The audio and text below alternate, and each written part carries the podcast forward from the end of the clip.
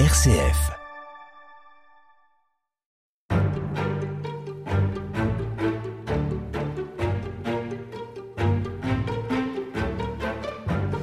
Dans une certaine mesure, la vie de Charles de Foucault a quelque chose de romanesque.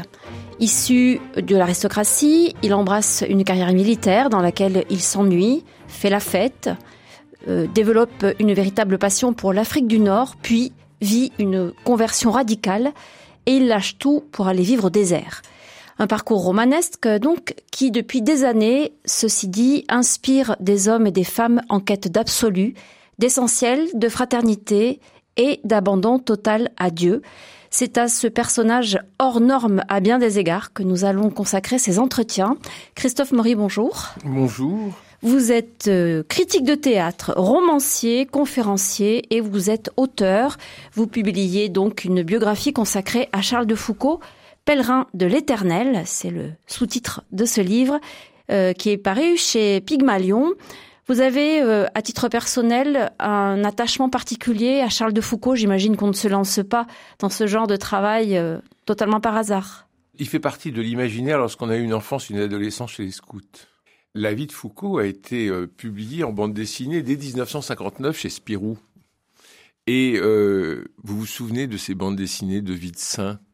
Il y avait celle, euh, elle était en bleu et blanc, vous vous souvenez. Euh, C'était un, un, certain Courtois, qui, je, je, crois, qui faisait ça. Et euh, la vie de, de, Charles de Foucault, je la trouvais épatante. Et je la lisais et je la relisais. Et lorsque on m'a proposé de travailler plus sérieusement sur le sujet dans le cadre d'une biographie, euh, bah, tout de suite j'ai dit oui. Et vous avez découvert des choses étonnantes ou pas? Totalement. Inattendues? Totalement. On connaît l'histoire de Charles de Foucault, on le connaît magnifiquement avec des biographies, euh, des biographies formidables. Et si on remettait tout en cause? Alors c'est ce que vous faites, parce que dès le début du livre, dans le prologue, ouais. vous soulignez un certain nombre de contradiction évidente. Vous soulignez le fait que, je vous cite, une approche psychologique risquerait de vouloir définir cette vie de Charles de Foucault, de l'enfermer dans ses si nombreux méandres et de dresser finalement le portrait d'un être assez pauvre, instable, autoritaire, décevant, extrêmement décevant, qui veut évangéliser des peuples pour lesquels il a parfois des paroles méprisantes.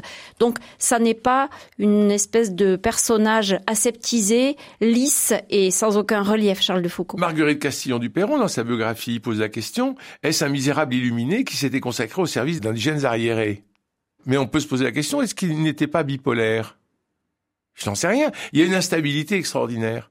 Or, cette canonisation qui, est, qui a été très lente parce qu'il est mort en 1916 et dès 1916 tout le monde, toute sa famille notamment, veut qu'il soit immédiatement canonisé parce que martyr. Mais il n'était pas martyr et on va mettre un temps fou. Alors, à comprendre les circonstances de sa mort. Ce qui s'était passé. Alors, on va y revenir, mais dans cette introduction, ça a été le sein des ermites, ça a été le sein des militaires, ça a été le sein des, colonia... des... colonisateurs. Des coloniaux. Ça a été le sein des espions. Pourquoi pas il a été espion? Pourquoi pas? Posons-nous la question. Ça a été le sein de la grande conversion. Tiens, ça se fait à Saint-Augustin, ça tombe bien. Euh, ça aurait pu être à Saint-Paul aussi. Bon, on va avoir comme pour Saint-Paul deux récits de sa conversion. Il faut les mettre l'un en face de l'autre. Charles de Foucault nous interroge. On a plein de facettes différentes.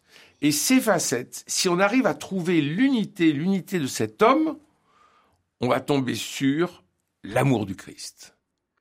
Et ça, c'est prodigieux. Alors, pour essayer d'explorer chacune de ces facettes qui constituent cette personnalité quand même hors norme, commençons par évoquer euh, euh, sa jeunesse. Et rappelons qu'il est né en 1858 à Strasbourg. Il a euh, une sœur. C'est un milieu bourgeois?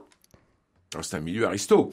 On est dans un hôtel particulier, 3 rue Place Broglie, puisqu'on dit Broglie là-bas à Strasbourg, qui est connu puisque c'est là où Roger de Lille avait composé la Marseillaise. Alors on n'allait pas le chercher sur la place Broglie, mais aujourd'hui c'est une succursale de la Caisse d'épargne. Bon. La maison a été euh, voilà. détruite. On est en 1858. En 1858, pour nos auditeurs, Baudelaire publie Les Fleurs du Mal, Hugo souffre d'un furoncle à la fesse et se demande si les contemplations est Guernesey, si les contemplations euh, ne devraient pas euh, avoir un deuxième, un deuxième recueil qu'il aurait appelé Les Souffles.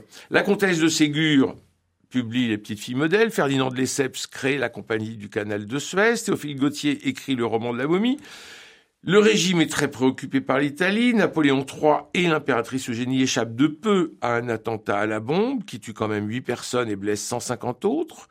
En Algérie, alors en Algérie, la population européenne ne cesse de croître. Elle compte 193 000 habitants. Et l'empereur, qui considère le ministre euh, comme des euh, rouages, crée le ministère de l'Algérie et des colonies qu'il confie à son cousin, le prince Napoléon. Alors vous voyez, c'est aussi l'année de la naissance de Puccini et à Liège du violoniste Eugène Isaïe. Alors vous voyez, on est à la fin du romantisme. L'orientalisme touche beaucoup. On a envie d'aventure, on a soif de géographie, on a soif de grands espaces. C'est dans ce contexte-là qu'il naît, qu'il grandit, et c'est dans cette famille donc aristocrate. son euh, père est aux eaux et forêts, il est vite muté à, à Wissembourg, donc ils vont vivre à Wissembourg. Et puis malheureusement, ben, très vite, les parents meurent. Hmm. Il se retrouve orphelin à l'âge de, de 7 ans. Elle de névralgie et lui de ramollissement du cerveau. Et donc il se retrouve orphelin à 6 ans et marie sa sœur 3 ans. Et on les confie au général de Morlaix.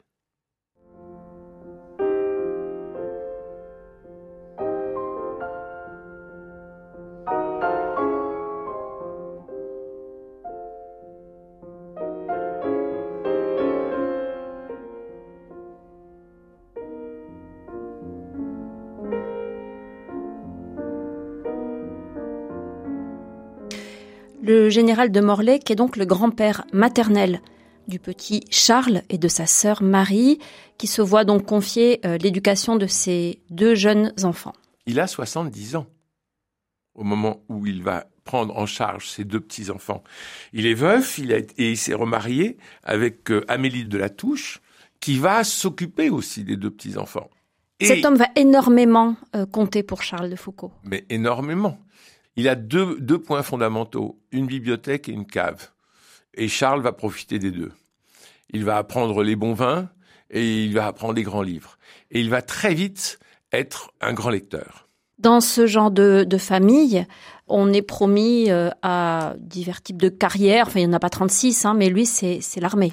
Ah bah, quand on a comme grand-père un général, euh, on peut pas, ou un colonel. On a du mal à y échapper. Euh, on a du mal à y échapper.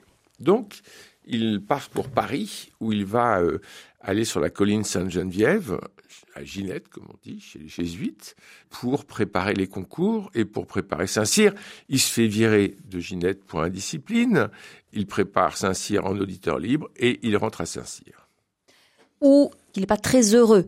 La douceur de l'enfance lui, manque. Il, est il a une certaine nostalgie de son enfance, dont il dit finalement qu'elle a été heureuse malgré la perte de ses parents. L'enfance a été très heureuse et quand il apprend la mort de Charles de Morlaix, son, grand-père, il est totalement effondré et euh, il s'en souviendra euh, naturellement toute sa vie. Alors il faut savoir qui il est lorsqu'il est à Saint-Cyr. D'abord, il est obèse. Il parle certainement avec un accent. Certainement. Quel type d'accent d'après vous? Alsacien. Il est extrêmement complexé socialement. Pour quelle raison? Il a de l'argent, beaucoup d'argent, pense-t-il, pas tant que ça, mais beaucoup d'argent, pense-t-il, et il a du mal à s'intégrer au groupe, parce qu'il cherche toujours à le dominer, il est souvent autoritaire, et encore une fois, il est, euh, il est flasque, obèse, euh, nul en sport, euh, ce qui est difficile chez les militaires. Donc c'est pas un lieu d'épanouissement pour lui. Il a un ami très fidèle, il restera jusqu'à la fin de ses jours, un ami d'enfance à qui il écrit très régulièrement. On a hein, ce courrier que vous euh, euh, proposez dans votre ouvrage. C'est une amitié euh, formidable, une amitié d'adolescence, une amitié d'enfant. C'est Gabriel Tourde qui est né un an avant lui à Strasbourg et qui sera juge d'instruction et qui est vraiment un juriste. Et les deux adolescents ont lu beaucoup et s'échangeaient des livres et parlaient des heures et des heures sur des livres et ils rêvaient de gloire chacun. Est-ce qu'on peut dire que Charles de Foucault, lorsqu'il euh, s'engage dans cette carrière militaire, le fait sans aucune conviction ou quand même il a envie de servir la France, c'est un patriote. Il, a un grand sens de la patrie. Un grand sens de la patrie, un grand sens de la France, et attention, un grand sens de la revanche, parce que on nous a piqué l'Alsace. Il, a quitté, il a quitté Strasbourg avec euh, son grand-père Charles de Morlaix pour vivre à Nancy. Et que l'Alsace est le paradis perdu. Wissembourg est allemand. Strasbourg est allemand. Il faudra bien leur reprendre ça un de ces jours. Donc oui, il y a un côté revanchard, il y a un côté patriote très fort, amour du pays, de la France, et certainement le sens et le goût du sacrifice. Déjà. Il est cavalier et il se trouve qu'il est envoyé donc pour la première fois en Afrique du Nord, oui. en Algérie. Oui. Quelle impression ce pays fait-il sur lui? C'est une gifle de lumière. Il va être sidéré par la lumière et ensuite par les hommes une sorte de coup de foudre? Ah oui, mais tout de suite. Euh, happé, happé complètement par une, une puissance d'énergie qui, qui donne envie de, euh, qui donne envie de sortir de soi. Et puis, il est fasciné par les hommes. Et pour la première fois, il se frotte avec l'islam. Et il se dit, c'est quand même extraordinaire, tous ces gens qui arrivent à prier cinq fois par jour.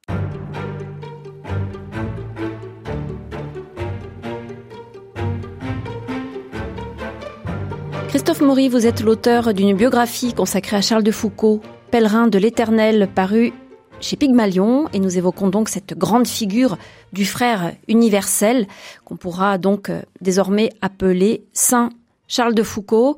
En attendant, Charles, eh bien, il a un véritable coup de foudre pour euh, l'Algérie en particulier. Il est dans le cadre militaire, ensuite il va en Tunisie, et puis malgré tout, il démissionne de l'armée. Alors il démissionne plusieurs fois, il hésite, il se cherche, on, sent qu'il a du mal à trouver sa place et, un, un sens à sa vie en fait.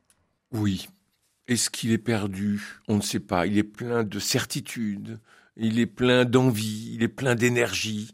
Et donc, en 82, il est séduit par l'Afrique du Nord, il démissionne de l'armée, il s'installe à Alger pour préparer scientifiquement un voyage. Il apprend l'arabe, il apprend l'hébreu. Je fais juste une petite parenthèse. Sur ses fiançailles. Sur sa soi-disant vie de débauche.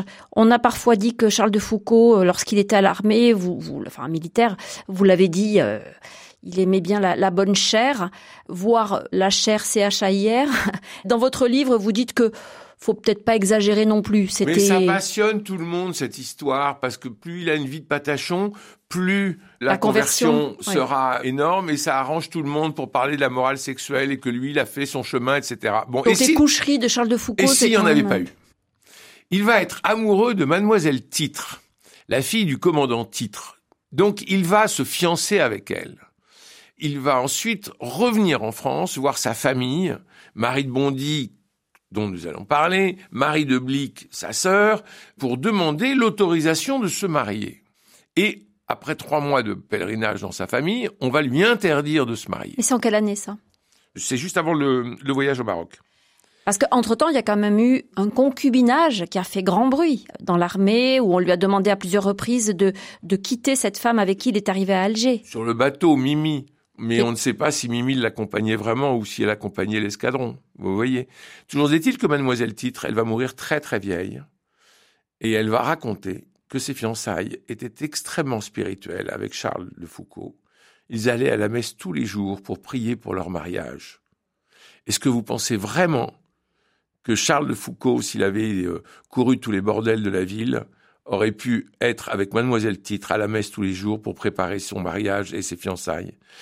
C'est ce qu'elle dira jusqu'à la fin de sa vie. Et lorsque j'en ai parlé à un certain nombre d'experts de Foucault et de collègues, j'ai oui, mais ce n'est qu'un témoignage. Mais alors je veux, moi, les témoignages de la vie de Patachon, je n'en ai pas trouvé. L'histoire de Mimi, il y a aussi l'histoire d'une fille qui serait montée dans une malle dans la chambre à Ginette, bon, planquée dans une malle. Mais est-ce que ça veut dire forcément que c'était une débauche? En revanche, parce qu'il avait de l'argent parce qu'il avait une espèce de complexe de provincial, son accent, son obésité, qu'il ait régalé toute la chambrée avec du champagne, qu'il s'est fait faire des bottes sur mesure et qu'il vivait grand train, oui. Et on en a des témoignages. Et on comprend toujours, c'est la radicalité. Quand il va devenir plus pauvre que les plus pauvres. Bon, donc en 82, il est séduit par l'Afrique du Nord. En 83-84, il parcourt clandestinement le Maroc. Dans, dans quel euh, contexte engage-t-il ce périple qui est quand même là Je parlais de, de romanesque pour débarrer ses entretiens. Le Maroc, est un pays le Maroc est un pays complètement fermé dont nous n'avons pas la cartographie. Donc, en se déguisant en juif, il peut passer partout et, il planque dans sa manche, alors ça c'est hyper romanesque, il planque dans sa manche un petit carnet de 5 cm sur lequel il note des tas de choses, il fait les relevés topographiques, il a un sextant, et il va faire le premier, la carte du Maroc. Pour des géographes en fait. C'est une entreprise scientifique. Exactement. Il est scientifique, il est géographe, il va avoir le prix de la Société de géographie, il va être reconnu comme tel. Mais il est vraiment déguisé en juif? Ah oui, oui, il est en, bah, il est comme Mardoquet, qui est, qui est rabbin, et il passe de communauté juive en communauté juive, où ils sont reçus, ils peuvent euh, avoir le couvert et le coucher. Et donc, ces travaux sont remarqués. Il faut dire qu'il parcourt en un an environ 3000 kilomètres et qu'il fait des croquis, il fait des relevés, il prend tout un tas de notes qui vont être euh, donc très très précieux. Et ça va être fondamental pour la connaissance du pays. Euh, il va, encore une fois, être très honoré à son retour lorsqu'il y a la publication de son itinéraire au Maroc avec les cartes et puis avec surtout euh, comment vivent les gens, comment sont habillés les gens, euh, à quelle heure ils se lèvent, à quelle heure ils se couchent. Enfin, c'est de l'ethnographie, quoi. C'est de l'ethnographie et c'est de l'anthropologie, c'est de la géographie et c'est tout à fait passionnant. Et puis, en 1884, à l'issue de ce périple, eh bien, il rentre à Paris et là, il se rapproche de sa famille. Qui sont les membres de cette famille dont on pourrait penser qu'elle est quand même très très réduite puisqu'il est orphelin, qu'il a perdu euh, son grand-père? Ils sont très très nombreux. Mais le plus important, c'est Marie de Bondy. Sa cousine. Marie de Bondy, c'est sa cousine chérie. C'est son amour.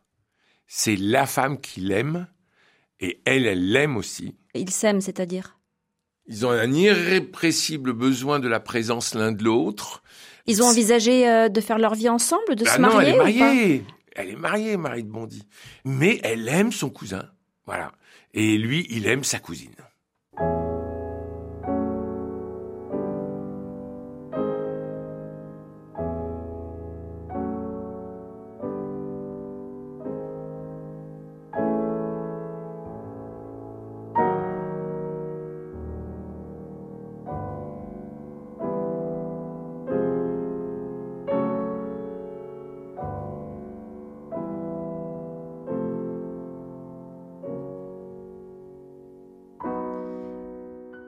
Charles de Foucault à Paris, Charles de Foucault dans un contexte familial chrétien, catholique, ah, plus que chrétien, croyant. Plus que croyant, Véronique, parce que là maintenant, il rentre du Maroc, il vit dans un petit appartement dans le 8e arrondissement du côté de Saint-Augustin pour être pas loin de Marie de Bondy, sa cousine.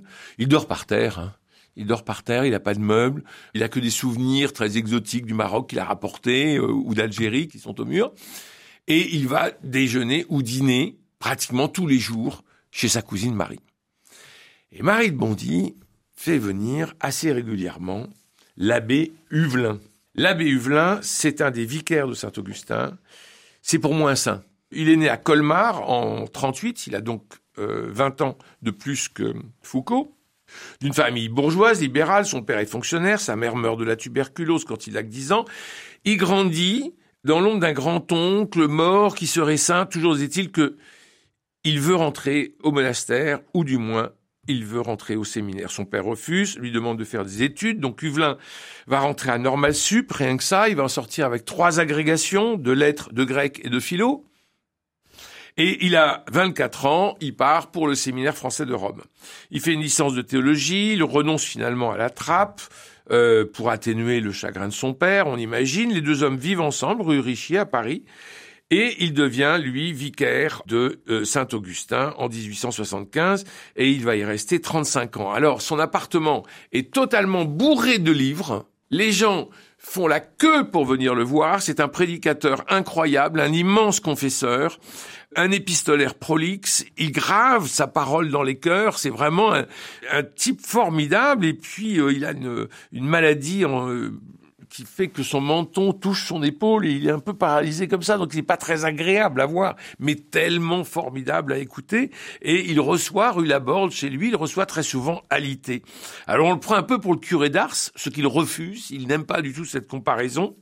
Mais il va convertir, entre autres, Littré, et oui, Émile Littré, le lixographe, positiviste, athée, et Littré fera même baptiser sa fille Sophie par le même abbé Huvelin. Alors, il y a ce dîner chez Marie de Bondy où il y a Huvelin et il y a Foucault. Et à un moment donné, Foucault dit, moi j'ai quand même quelques, quelques questions sur tout ça. Et Huvelin lui dit, bah, venez me voir demain. Quand il arrive le lendemain, ils ont pas, tout le monde se pose la question en disant, mais pourquoi il se présente pas? Tout de suite, Huvelin lui dit, confessez-vous et après communiez. Mais de façon très autoritaire. Et il a compris que Foucault avait besoin d'autorité. Et euh, avait besoin d'être extrêmement cadré ils se connaissent forcément. Et ils se connaissent d'où? De chez Marie de Bondy. Et, donc, qui se passe? il arrive et, euh, et Hulin lui dit confessez-vous. Et euh, il se confesse et après, allez communier. Allez communie. Et quand il sort sur le parvis de Saint-Augustin, il se dit mais finalement, si Dieu est l'affaire la plus importante qui soit, la plus absolue, ben, il n'y a que lui qu'il faut suivre. Et si Dieu est l'absolu, il faut le suivre dans l'absolu. Mais est-ce qu'il a fait une rencontre? Parce que ça pourrait n'être qu'une idée. Il pourrait sortir de, cette euh, expérience euh, avec une très belle idée philosophique. Est-ce que alors c'est une très belle idée philosophique que vous reprenez. Vous avez raison et c'est tout à fait ce, euh, c'est tout à fait ma thèse. C'est que pour le moment, c'est une conversion qui me semble intellectuel. Intellectuel. La véritable conversion qui va être extraordinaire viendra beaucoup plus tardivement. Il s'en ouvre à quelqu'un, il euh, et, sa vie change de manière radicale et subite? Ah ben alors carrément, parce que euh, il va euh, traîner un peu chez sa sœur, commence à penser à la, la, la, vie religieuse, et puis il va multiplier les, les, les retraites. Euh, et il se dit finalement, suivre Jésus, bah, il faut aller là où il était. Où est-ce qu'il était? Il était en Terre Sainte, il était à Nazareth. Eh ben, allons donc à Nazareth. Et il veut vivre la vie cachée de l'humble et pauvre ouvrier de Nazareth. Et c'est comme ça qu'il va se retrouver dans une, une petite maison chez les Clarisses de Nazareth. Mais vous rigolez, c'est une cabane qui est grande comme votre placard. Je l'ai vu, hein, j'y suis allé pour aller voir. Et c'est, alors il arrive. Ben, les sœurs euh, connaissent pas ce type euh, qui n'est pas habillé en, en, en religieux, puisqu'il n'est pas religieux. Euh, et il commence à faire des travaux de jardin. Et il dit, bah, je peux vous aider. Mais contre un, alors contre un peu de pain, bon bah très bien, bah, vous prenez la cabane au fond. Et il va vivre dans la cabane au fond. Il va faire des petites images pieuses qu'il va, qui va colorier. Et puis il va transmettre tout ça aux sœurs qui le trouvent vraiment très sympathique.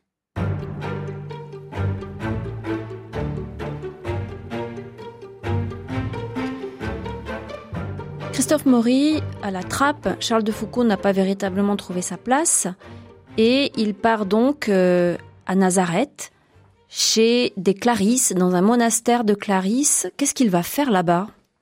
Ben, Il va faire le ménage. Il va faire le ménage, il va faire la propreté, le, jardinage. Il veut vivre dans la solitude et le, euh, le secret, le mystère de Jésus caché à Nazareth. Comment Jésus a-t-il vécu avant sa, sa vie, euh, sa vie publique? Euh, On dit que ça a duré 30 ans, pourquoi pas. Bon, Comment a-t-il vécu ça? Eh bien, c'est ce que cherche Charles de Foucault. Mais sur quoi s'appuie-t-il? Parce que les évangiles de l'enfance de Jésus, on a Saint Luc, mais on ne sait pas trop ce qu'il fait entre l'adolescence quand il fait sa fugue au moment du temple, hein, et puis euh, et puis l'arrivée dans sa vie. On peut pas dire que ce soit très renseigné. Donc Charles de Foucault. Euh, il invente un truc. Il. Euh, c'est une forme d'enfouissement? C'est une sorte d'enfouissement, tout à fait. Alors il est très bien vu par les sœurs. Mère Élisabeth, d'ailleurs, le convoque à Jérusalem, où elle a son siège, et elle lui dit, bah, vous allez être prêtre, et puis vous allez être notre aumônier. Mais il veut pas. Il veut toujours pas. Non, il veut pas être prêtre. Il veut s'enfouir et euh, être dans l'humilité, le travail et euh, euh, le, et le silence. Il va rester quand même quatre ans. Quatre ans.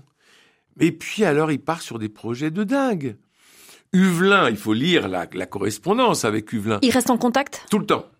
Parce que euh, Foucault lui dit mais dites-moi ce que je dois faire. Euh, qui écoute m'écoute, euh, disait Jésus. Donc surtout dites-moi ce que je dois faire. Donnez-moi des ordres. Et Huvelin lui dit mais je peux rien vous ordonner. Vous m'effrayez.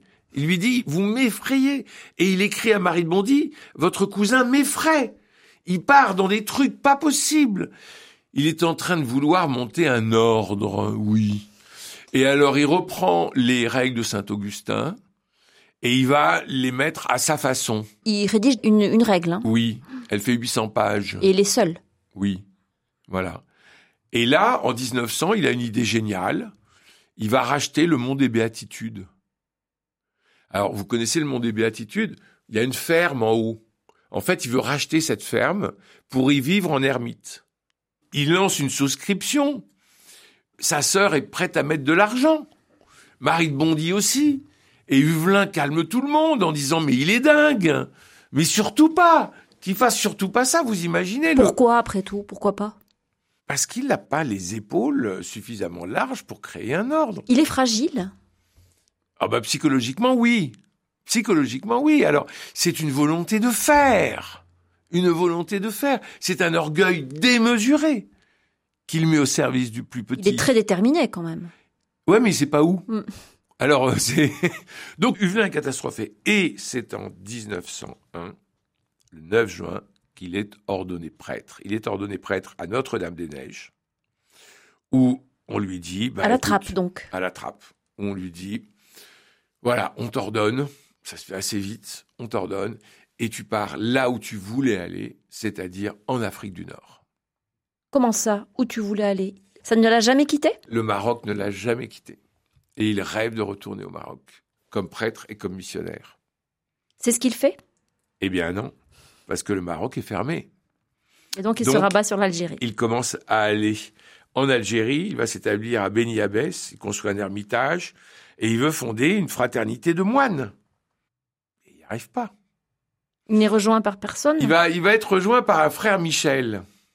Michel est mort il y a peu de temps, il est mort il y a 15 ou 20 ans par là. Et il y avait une lettre qu'il avait laissée où il disait mais l'autoritarisme de Foucault, mais c'était insupportable. Quand j'avançais pas assez vite dans le désert, il me donnait des coups de pied dans les fesses. Il me faisait porter tout le barda. Euh, il dit mais non non, moi je je, je, je suis parti. Et Foucault va être seul et il va terminer sa vie seul Mais qu'est-ce qu'il fait à Beni Abbès Seul, du coup? Il écrit beaucoup. Il écrit beaucoup des méditations sur l'évangile, des méditations sur les psaumes, des méditations sur les prières. Il prie beaucoup, naturellement. Et puis, euh, il va petit à petit entrer en, en lien avec les Touaregs. Il va commencer par acheter un esclave, parce que l'esclavage, bien qu'aboli, l'esclavage demeure toujours là-bas. Donc, pour redonner la liberté à cet esclave, il achète cet esclave. Il l'achète. Il l'achète. Et il lui redonne la liberté. Et puis un deuxième. Au bout d'un moment, les autorités françaises lui disent, mais surtout, arrêtez.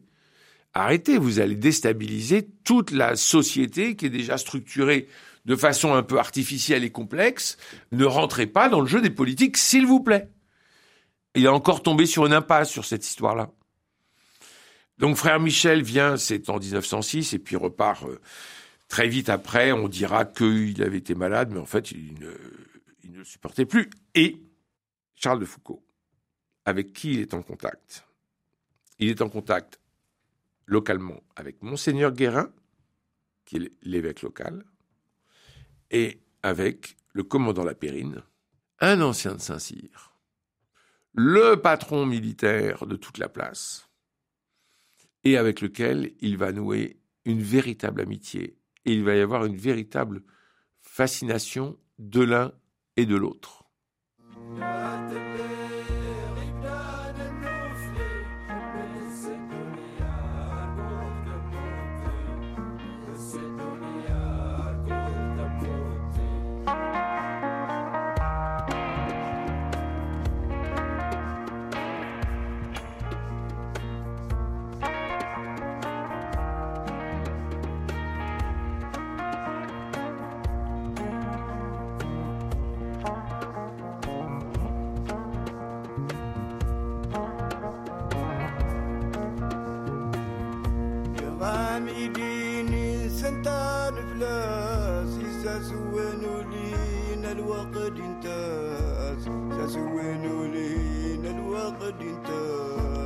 Alors cette amitié, dans quelle mesure est-ce qu'elle va compter dans le parcours de Charles de Foucault? Elle va être fondamentale. Fondamentale. La périne, c'est la clé du truc. C'est Huvelin et la périne, les, deux clés. Et Marie de Bondy, bien sûr.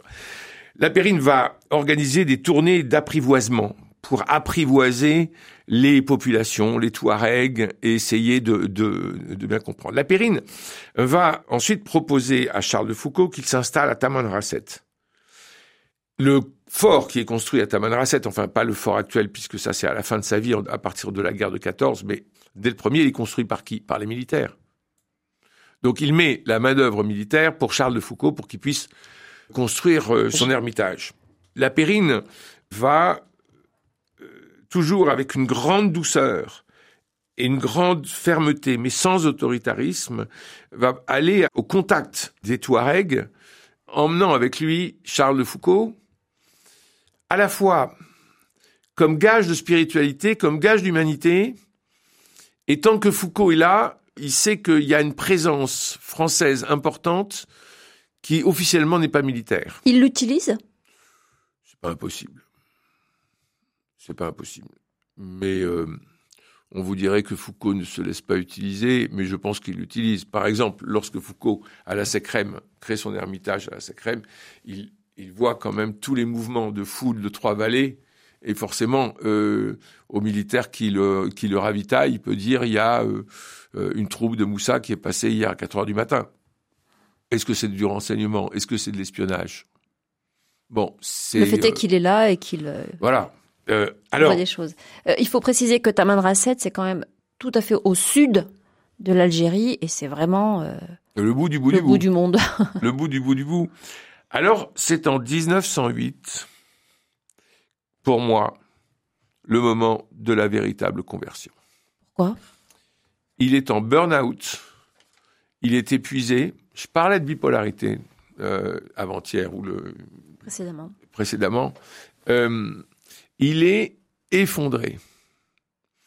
Il a fait un énorme travail de dictionnaire, on en reparlera, de linguiste, de topographe, d'anthropologue et il est seul. Et il écrit dans son journal 23 décembre seul, 24 décembre seul, 25 décembre seul.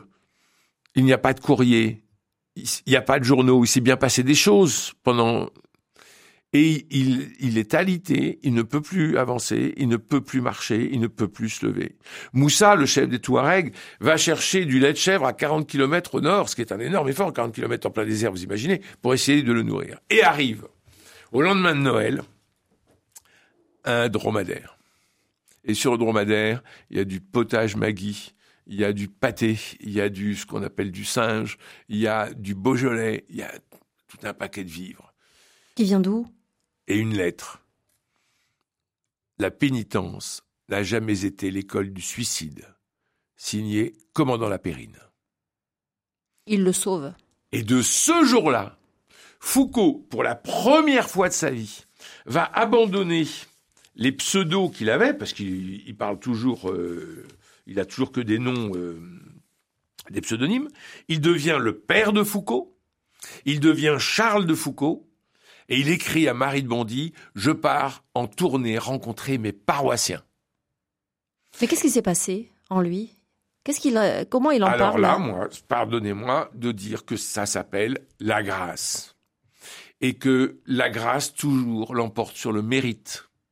Et que Foucault, il voulait être méritant, et il va être appelé par la grâce, il va être happé par la grâce, et c'est de 1906, ce qui s'est passé, Noël 1906, à 1916, le jour de son assassinat, il va se passer 16 ans où ça va être un homme incroyable, merveilleux, profondément humain, ça va être vraiment le père Charles de Foucault dans toute sa lumière et toute sa bonté.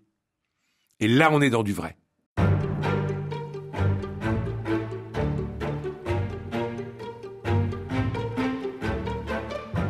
Christophe Maury, après euh, beaucoup, beaucoup, beaucoup d'errance, d'interrogations, d'instabilité, il semblerait que Charles de Foucault ait enfin trouvé son lieu, sa voix, je ne sais pas si on peut parler de vocation, mais en tout cas, euh, il est lui-même. Il a lâché prise finalement, il a abandonné le l'effort, euh, une forme de de dolorisme pour se laisser faire en fait.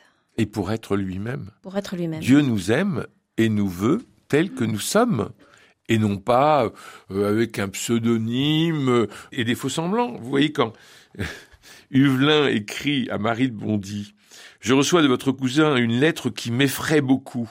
Évidemment, la trappe ne répond pas à ce qu'il a conçu. Il conçoit la vie autrement, il voudrait fonder quelque chose et il n'a guère les qualités d'un fondateur.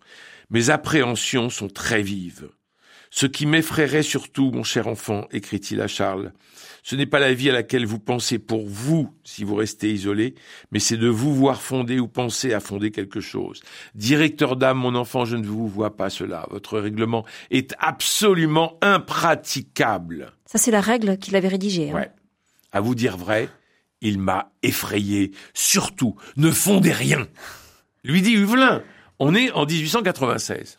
Et quelques années plus tard, il lui adresse euh, une lettre dont vous pouvez lire un extrait où là on le sent rasséréné, on le sent beaucoup plus confiant vis-à-vis de ce que Charles de Foucault est devenu ou est en train de, de devenir, à la vie qu'il mène. Yvelin lui écrit dans la confusion d'idées et de pensées où vous avez été un moment, je ne savais que vous dire, mon cher et bien-aimé enfant. Je ne savais que vous dire. Qu'est-ce que vous voulez répliquer à une espèce de volonté de faire qui ne comprend rien? Alors, Charles de Foucault est devenu lui-même ou est en train de devenir ce pourquoi il est fait. Mais concrètement, qu'est-ce que ça veut dire? Alors, Quelle vie mène-t-il à Taman Rasset, au, fin fond du désert, au milieu des, des Touaregs? Alors d'abord, les Touaregs. Il comprend qu'il ne s'agit pas de prêcher pour convertir, il s'agit d'être. Et lui, ce qu'il veut, c'est être un ami.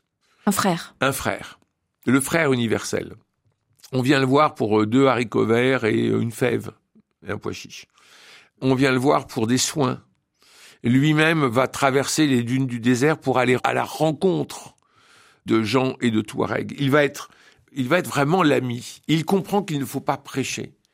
Il va placer des gens en rond, musulmans, essentiellement des musulmans. Parfois, il y a des soldats, donc catholiques, et dire le chapelet en disant simplement Mon Dieu, je vous aime. À chaque boule, Mon Dieu, je vous aime. Qu'on soit musulman ou chrétien, on peut dire Mon Dieu, je vous aime. Ça veut dire qu'il on peut le dire ensemble. Il renonce totalement à essayer de convertir ces musulmans qu'il côtoie? Plus ou moins. C'est-à-dire que certains, il leur donne des conseils. À certains, il donne des conseils. Par exemple, à Paul, qui va le servir et qui euh, fait son ménage, qui lui sert la messe, Paul va se marier et c'est Charles qui les marie. Moussa Agamastan, qui est le chef des Touaregs et qui va être désigné par la Périne comme le chef des Touaregs, Moussa est un ami. Moussa va chercher du lait de vache à 40 kilomètres au nord quand Charles est très très malade. Alors, forcément, Charles lui dit euh, tu devrais pas euh, mettre de l'or sur toi, tu devrais euh, te mettre comme ça, tu devrais pas t'habiller, fais pas ci, fais pas ça, quoi. Ça c'est Charles, il peut pas faire autrement mais il va emmener un jeune Touareg faire une tournée, le petit Ouxem, faire une tournée en France de plusieurs mois pour le présenter à sa famille, pour lui montrer nos valeurs et pour lui montrer notre agriculture, euh, la façon dont nous sommes en famille, etc. Parce qu'il a besoin de créer cette passerelle entre les Touaregs, par amitié entre les Touaregs et lui. Alors il y a le fameux dictionnaire. C'est un dictionnaire énorme, franco-touareg. Il va traduire beaucoup de poésie touareg et il va traduire aussi les évangiles, mais ça on n'en a aucune trace, mais un certain nombre de psaumes pour les touaregs. Bon, vous savez que on ne, ne traduit que vers sa langue. Donc de traduire euh, un texte français en touareg, ça a dû être assez compliqué. Il va se faire aider pour cela de euh, Montilinski, qui est professeur d'arabe à Constantine, qui va passer l'été 1906 à Tamanrasset. Et puis après le décès de Montilinski qui meurt du typhus, c'est René Basset, maître des études berbères, qui va venir achever le travail en vue de la publication de ce dictionnaire, publication que Charles de Foucault ne va pas signer. Et non pas par humilité, comme euh, on peut le dire. Pour quelle raison alors? Ben Parce qu'il a contribué, il l'a pas fait. C'est deux linguistes qui vont le faire, le dictionnaire. Donc lui, il ne l'a pas fait. Il va contribuer, il va aider, il va, il va retranscrire, mais il n'est pas linguiste, il n'a pas cette méthode-là. Alors ce qui est intéressant, Bon, c'est pas le grand Ritchie du jésuite le Père Lard, hein. Mais ce qui est intéressant, c'est que comme le Père Lard, c'est l'idée de, on fait un dictionnaire pour permettre aux suivants d'être vraiment dans l'évangélisation. Donc on pose les premières pierres et on accepte que ce n'est pas nous qui convertissions les foules.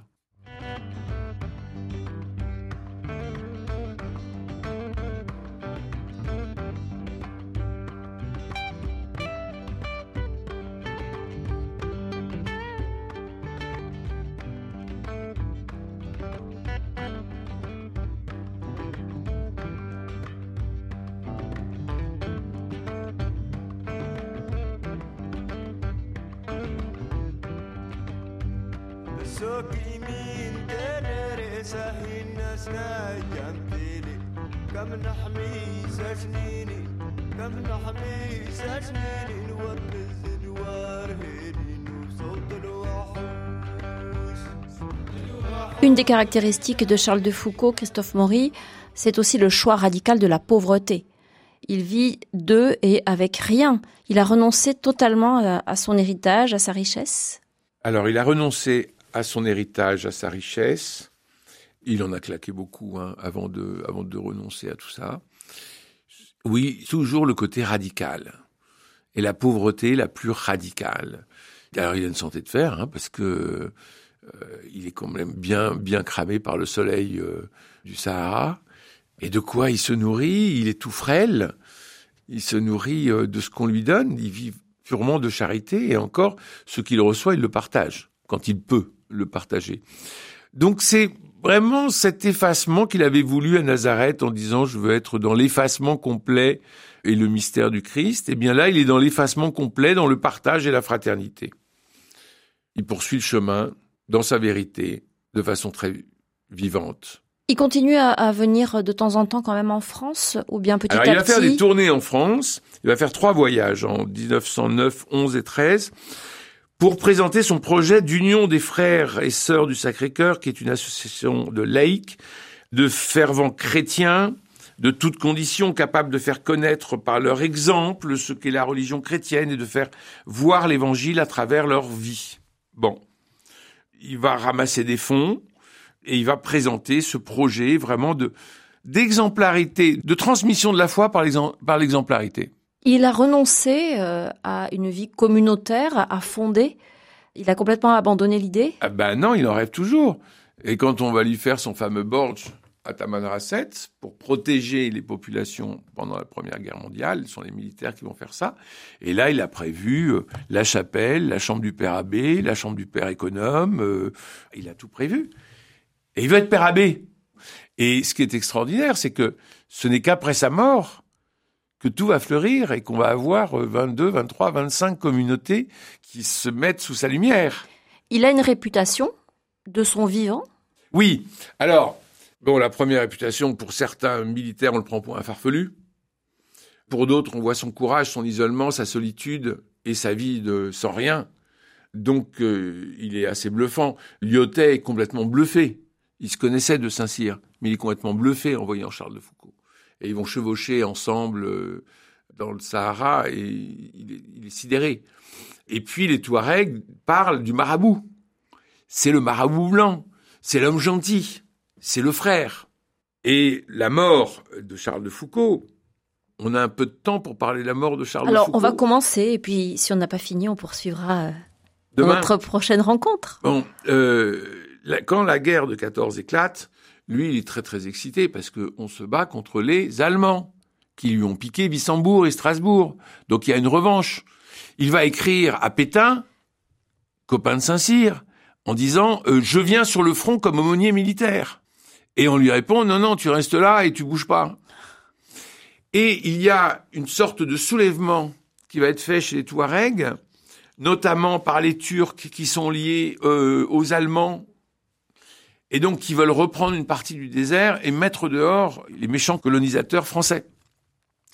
Et par conséquent, il va y avoir un véritable danger en plein désert, et même à Tamanrasset. Alors, Charles va recevoir des fusils et des munitions dans son, dans son fort, où il est tout seul. Il écrit à Castres, son vieil ami de Saint-Cyr, j'ai reçu fusils et munitions, Ça nous rappelle notre jeunesse, non? Il fait monter les couleurs bleu, blanc, rouge tous les matins et il les descend le soir. Forcément, ce qu'on vient chercher chez lui, c'est pas sa foi, c'est pas ses papiers, c'est pas ses hosties, c'est les fusils et les munitions. Et il en a beaucoup? Oui, une trentaine. Trop?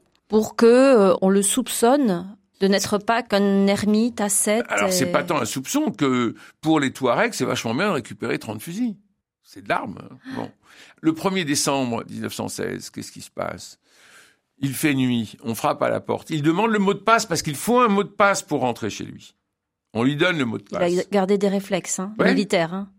Est-ce qu'il a gardé des réflexes ou est-ce qu'il est toujours dans cette âme-là? On le retire immédiatement, on le met à genoux contre le mur et c'est un jeune Touareg de 15 ans qui le met en joue. Ils rentrent tous dans le borge, ils partent avec les fusils, les munitions, ils mettent tous les papiers en l'air, et il y a deux méharistes qui arrivent. À ce moment-là, les deux méharistes sont immédiatement tués par les Touaregs. Ça fait un raffut du diable dans la nuit. Tout le monde veut partir et fuir. Charles se retourne et reconnaît le garçon de 15 ans puisqu'il connaît tout le village, et le garçon, de peur d'être reconnu, tire.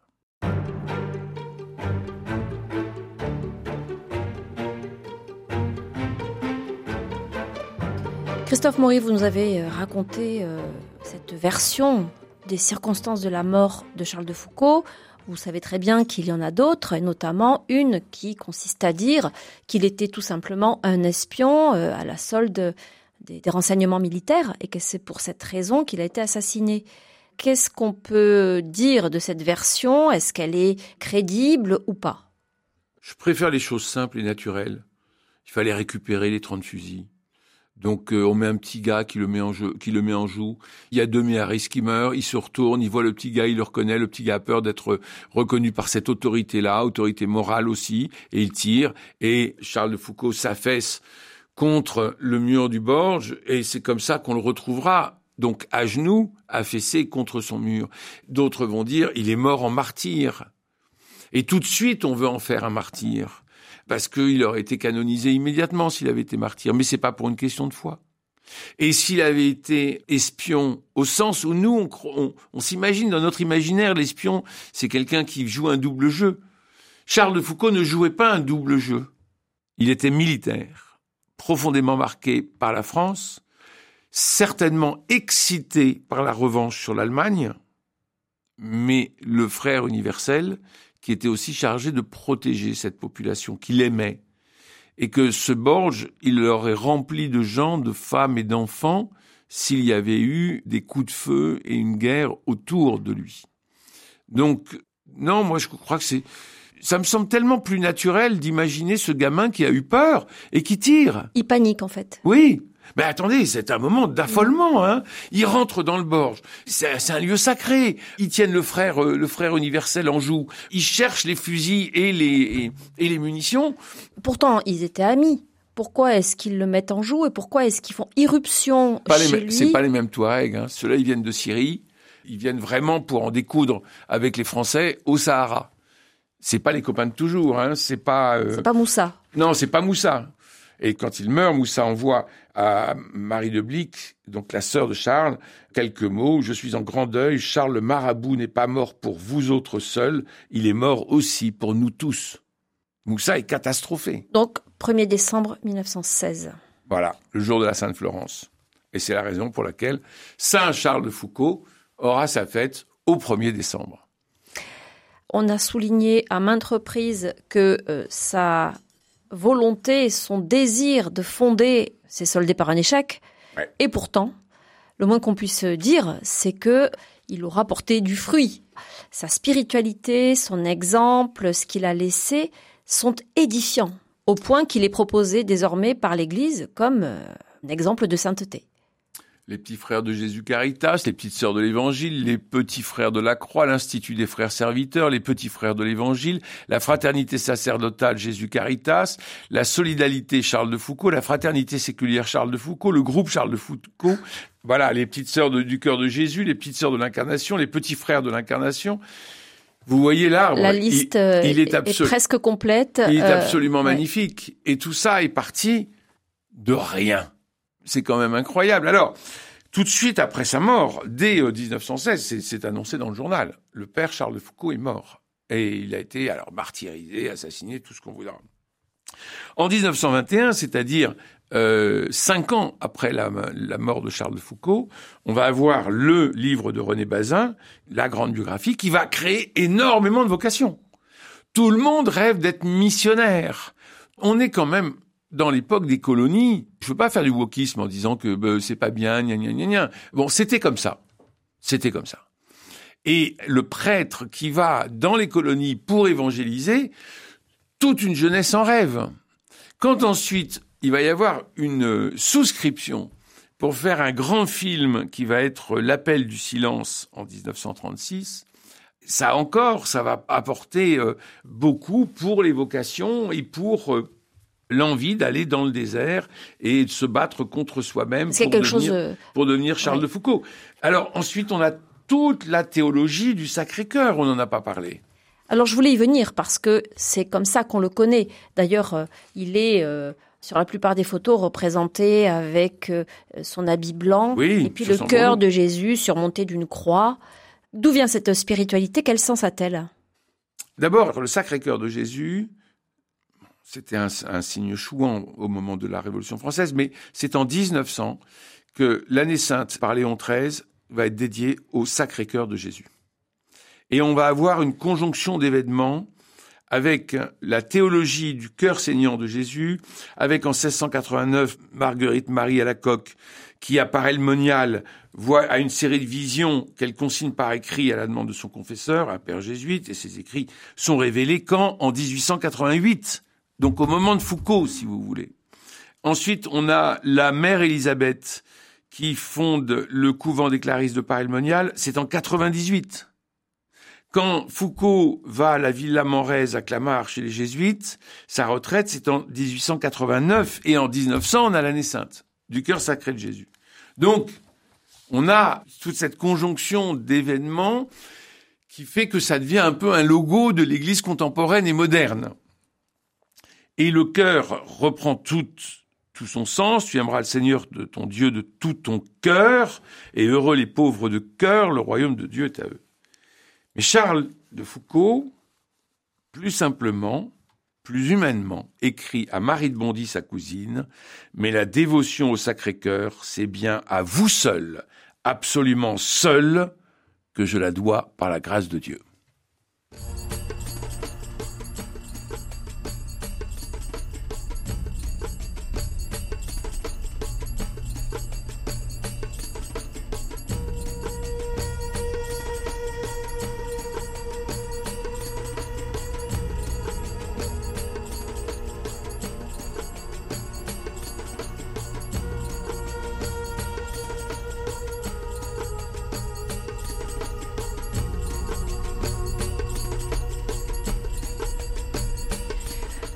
L'a vu tout au long de ces entretiens, Christophe Maury, la cousine de Charles de Foucault, Marie de Bondy, est omniprésente et vous nous avez même parlé d'un amour entre eux. Mm. Est-ce qu'on pourrait imaginer que euh, Charles de Foucault a, essayé d'échapper euh, à cet amour impossible, de trouver un sens à sa vie et que finalement c'est aussi pour ça qu'il a un peu erré